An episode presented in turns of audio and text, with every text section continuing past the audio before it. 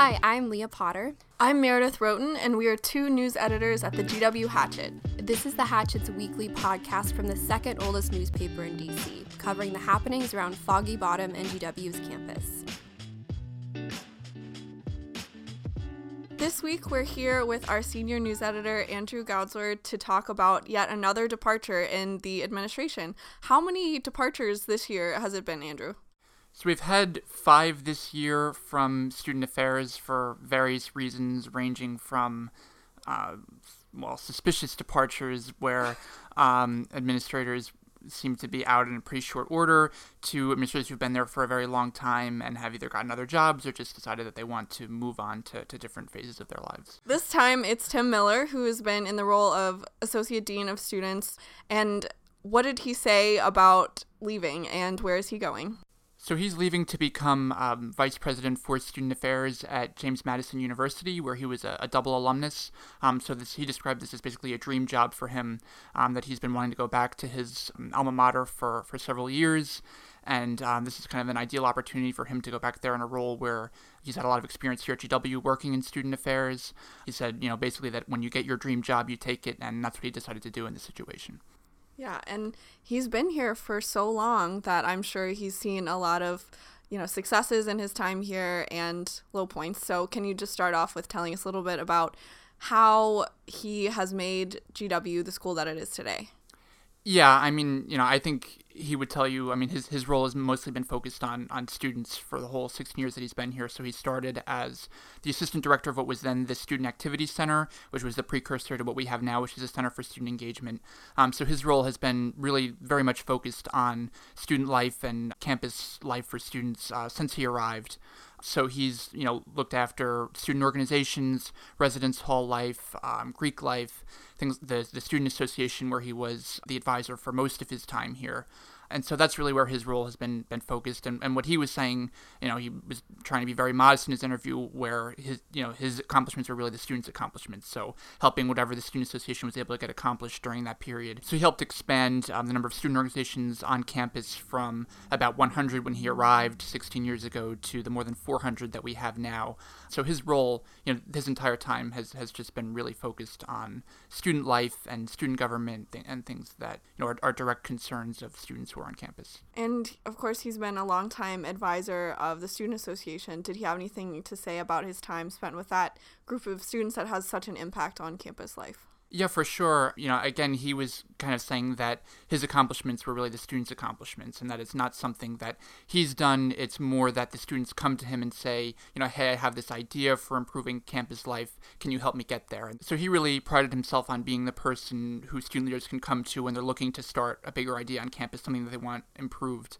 Um, and so he didn't really name any specifics, but in terms of, you know, the biggest accomplishments that the Student Association has made in the recent years, you have moving student health services to the Marvin Center, becoming the Colonial Health Center. Um, you have debuting the Peer Support Hotline Group last year, um, and then you also have increasing representation on the Board of Trustees, um, allowing them to be more present during Board of Trustees meetings, more present on committees.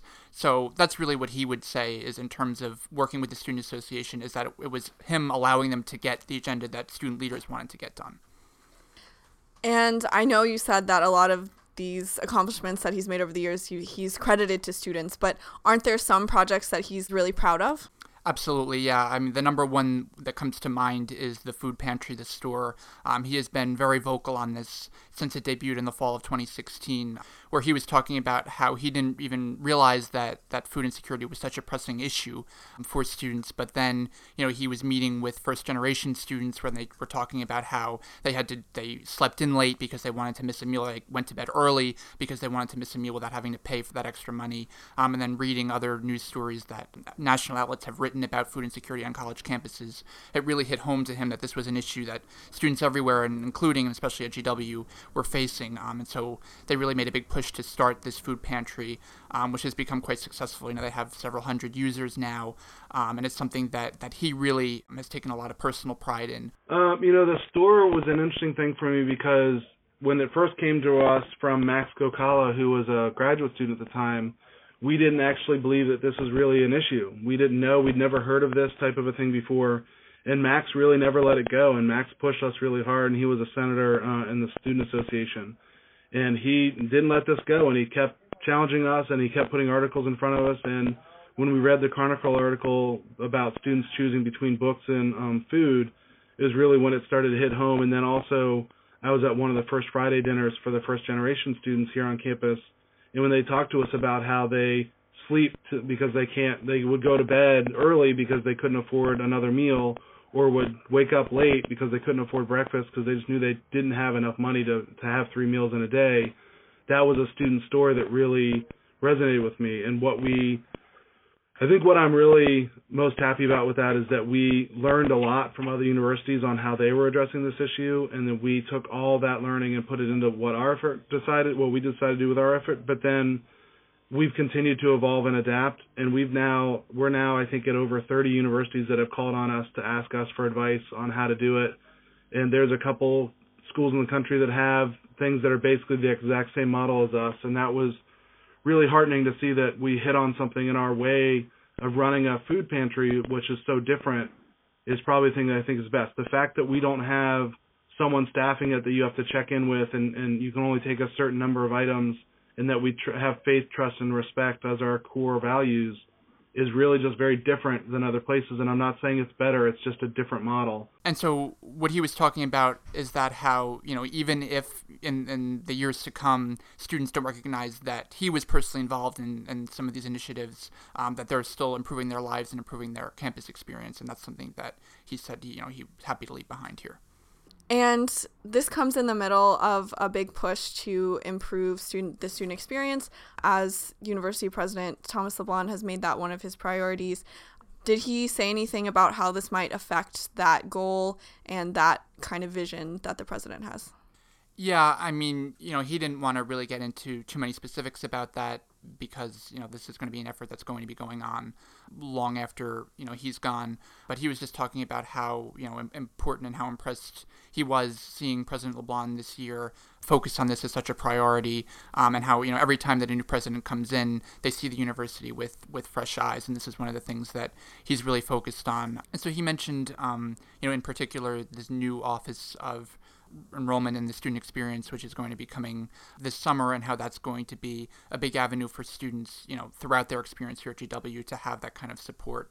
And you know, and he said they didn't really want to get into specifics because that's going to be such a, you know, an all-encompassing office um, in terms of giving students support. And so that was an effort, you know, that he was pleased to see through any career, there's going to be some points that aren't as successful as others. Did he mention anything specifically that he wished he could have done better? He didn't mention anything specifically, although you know he has faced criticism here particularly last year during after the, the JEC hearing um, and the, the, Student Association election when uh, when one candidate and his team uh, accused another of stalking and harassment and there was a you know a huge hearing um, and a lot of the students involved in that felt like their privacy was was not protected and they felt that they were given a you know less than supportive environment in that hearing and in terms from administrators overall. Um, the other thing that has been kind of a focal point the last several years has been the treatment of Greek life on campus. A lot of Greek leaders have talked about a very aggressive stance from the university in the last few years in terms of investigations, in terms of willingness to shut down chapters, um, working with national organizations.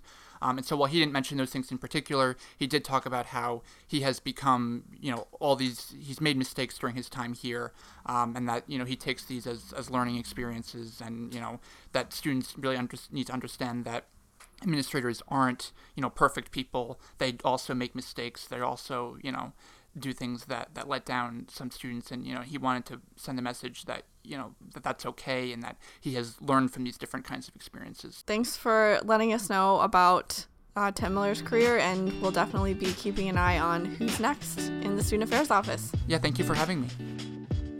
Meredith has a story this week about recent changes to Admitted Students Day. Last week, the university announced that they would be changing the admitted students' days, which they call Inside GW Days. And those go on for the entire month of April. And they're saying now that instead of having five sessions, which is what they did last year, they're actually going to be having more sessions with fewer students uh, so that it can be a more personalized experience. And they're saying that this will help students become more familiar with GW and give the students actually what they wanted because they said that last year students said that they wanted a more focus on academics and also a more personalized experience. What other changes are they going to be making besides making it smaller sessions? Yeah, like I said, there's going to be a heavier focus on academics. There's going to be connecting with current students in the program. As soon as students get there, there'll be some opening programs and then they'll be split off into which school they're going to be entering in. And then they get to hear more about those academic programs and talk to current faculty and current students, as well as they're going to actually learn more about academic things like registration, advising, uh, those sorts of supports for academics. There'll actually be more programming surrounding support services for students, like the Center for Career Services and the Multicultural Student Center, and things like that, that will be able to help students out when they're on campus next year. And are these changes purely based off of student wants, or is this also like coming from the administration, what they've observed? In the release, the Dean of Admissions, Costas Solomou, said that these changes were from students, that they had gotten feedback from admitted students last year, and they said this was the kind of focus they wanted. Uh, as far as things other than academics, uh, it wasn't really clear in the release if that is from students as well would a move like this encourage more students to ultimately attend GW after going to these sessions? So, I spoke with expert Mark Montgomery, who is a consultant for Great College Advice. He does uh, college admissions consulting work, and he told me that this is definitely something that larger universities will try to do in their kind of admitted students programs. He said it's very hard for large universities sometimes to compete with small liberal arts colleges in that they have a more intimate feeling to their campus and all the students know each other and all the students know the faculty but it's harder to get that same feeling when you visit a large campus. He also talked about some of the kind of downsides of this approach. The the university has to be careful is if it's all smoke and mirrors and, and marketing messages, yeah, they, you you you will have a big problem if you don't actually live up to it. What is the motivation behind increasing the yield of students coming in? Have admissions numbers been lower than usual or compared to any peer schools? Is there any particular reason that now they're deciding to do this? Well, obviously, the university said that this is coming from students who said that they wanted something like this in a more personalized approach but also in the past, the university has been admitting more students each year in hopes of potentially getting that yield rate up. But they've also had a greater focus on retention and graduation rates as well. In 2016, they hired a specialist to come into a new role that didn't exist before. And they've also been trying to increase the focus on enrollment and retention with a new office that they've created that will start this summer. The Office of Enrollment and the Student Experience will replace the Division of Student Affairs, and that is supposed to be more focused on a student's experience from when they get accepted into GW till they graduate. Thanks, Meredith. This week, The Hatchet put out its Best of Northwest guide, which features readers and editors' choices of the best things around Northwest DC. Best of Northwest is an annual guide where we put out voting to readers so they can vote for their favorite food places, um, people on campus, and other categories like that. Then we write about all of our editors' picks for those categories. So, Liz, we chose a best unique tour, and you have had experience on one of these. So, could you tell us about it? Yes, so the editor's pick was DC by Foot's Ghost Tours, um, and that's something that our video editor Ariana wrote about because she had been on the tour. Spooky. Moving on to Best Campus Dogs. So this one featured um, some of the dogs featured were part of the faculty and residence program, so they live in the dorms on campus, and then others were dogs that are owned by students. We we picked um a beautiful West Hall Labradoodle named Lola on her Facebook profile, it says she is a self described feminist. She lives with um, Mark Ralkowski, an associate professor of philosophy, and she also won for a Reader's Choice. Okay, well, we're doing a rapid fire round now. Liz, what's your favorite hangover brunch? Mm, tonic because it's close to campus. Definitely. Matt, um, best building playlist. Oh, gotta be district. I mean, yeah, it's that's SZA playing. I always get my life eating my wise guys. But um, What about best dessert? Mm, ice cream jubilee. I would say that too. What do you think about best coffee, Liz? Compass. Yeah, I agree. And the staff is always so nice. Best classy bar. I'll probably go with Barcelona. Um, and Liz, I'm sure you have a very close to your heart option for this one, but what's your best near campus late night food? Mm, definitely Surfside. Best concert venue. I mean, I I really do like 9:30 and think that the stuff they're doing in the next couple months is going to be really fun. I'm going to be there a lot. Exciting. Well, that's all we have, but you can check out the rest of the Best of Northwest winners online or in our print edition. I'm here with our contributing sports editor, Barbara Alberts, who's here to tell us about a baseball player with a hidden musical talent. Thanks for coming back, Barbara. Yeah, it's great to be here again. How did you learn that this baseball player had this type of talent? Earlier this spring, Matt Cullen, our sports editor, was down at baseball field doing interviews for a season preview for the baseball team.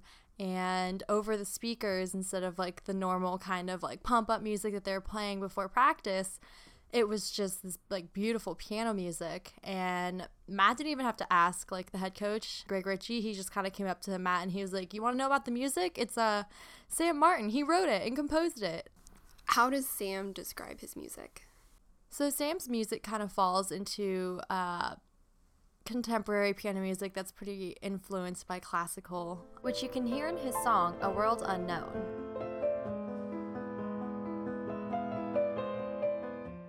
Uh, he considers it to be falling into the soundtrack genre. So something you might hear like playing with a movie or a TV show or Yeah, something like that.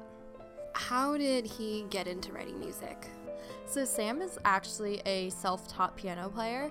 He took a few lessons when he was younger and actually decided that it was boring, so never really picked it up again. Um, but when he was 12, his friend played the Super Mario Brothers theme song on the piano, and he decided that'd be a really cool little trick to have. So he actually went onto YouTube and just watched people play piano, and he realized that he could teach himself. So he started off playing pretty simple melodies, kind of learning how to do one hand stuff, and then the other. And then after a while, he started kind of tinkering with his own ideas and playing the piano. His grandpa taught him how to uh, play chords on the piano and how to switch from major to minor keys and things like that. But he really never took any sort of music composing lessons or classes until his senior year of high school. Um, when he took a, a, a music theory class, uh, and that's where he really started kind of learning the the nuances of composing. And now, what types of things is he working on? So he is actually a music minor, so he's been taking a lot of different classes. One of the things that he's been working on recently is for a class where he is given a silent film clip and he has to compose music that kind of elicits the emotion that's being felt on the screen. Uh, so he's just kind of started getting into that this semester and he really enjoys it. It's something that he didn't really do before, um, but he's, you know, it's something new for him. But essentially, music for him kind of takes a backseat to baseball in terms of it's his priority here at GW, but he tries to play as much as he can during the week. He has a goal of about an hour a day, um, just kind of whenever he can. Even though this is a hobby just for now, does he see this taking off in the future, maybe possible career paths? He's been thinking about it. He told me that he wants to go into a more stable field first before he tries to pursue writing for uh, films and stuff like that but it's definitely something he's considered but not not too seriously i don't think at this point. Where is his inspiration coming from for composing? So he actually told me there's three different ways that he kind of compose uh, comes up with ideas to write music or write songs. The first one is he'll be listening to a song on the radio and he says that the artist will either do something he likes or he doesn't like and he'll kind of you know pick up on that and kind of play what he thinks the music should have sounded like uh, and he said that he can do that just hearing like a three second snippet of a song and he'll go and he'll just like write out how he thought the song should have gone um, and where he would have taken it he said though that most of the time he'll just be like whistling and it'll take him a minute to realize that like it's a melody he's never heard before. So he'll record on his phone and then get back to the piano, write a few chords and kind of piece it together there. And then the third way was through his classes and writing for videos. Where can we listen to his music? So he said that we can listen to his music on YouTube, Apple Music, SoundCloud, things like that, but uh, he has them on a lot of platforms. So his first album, he said, is just kind of a compilation of the songs that he first started to write. And so the second one is Tales of Adventure, which he actually got the title from his nine year old cousin, who said that when he was listening to the, the, pieces, he could kind of imagine himself in an adventure. So that's where he kind of got that um, inspiration from for the title of that album. What do his teammates have to say about this hidden talent? So it's kind of a funny story because when Coach Ritchie played his music over the loudspeakers at the field, apparently it was actually the first time most of his teammates were hearing his songs for the first time. Um, he said that they knew that he played the piano, but he didn't think he didn't know to what extent that they knew. So he said it was like pretty fun. It made for good banter at practice. Thanks for coming on, Barbara, and sharing with us this baseball player's musical talent. Yeah, not a problem. It's been a pleasure. That's all for this week. Thanks for joining us on Getting to the Bottom of It. Getting to the Bottom of It is hosted by news editors Meredith Roaten and Leah Potter and features culture editors Liz Provencher and Matt Dines. This podcast is produced by assistant video editor Ariana Dunham, managing editor Tyler Loveless, and assistant copy editor Emma Tyrell. Music is produced by Olk Studios. Special thanks to Andrew Goudsward and Barbara Alberts for joining us. See you next week.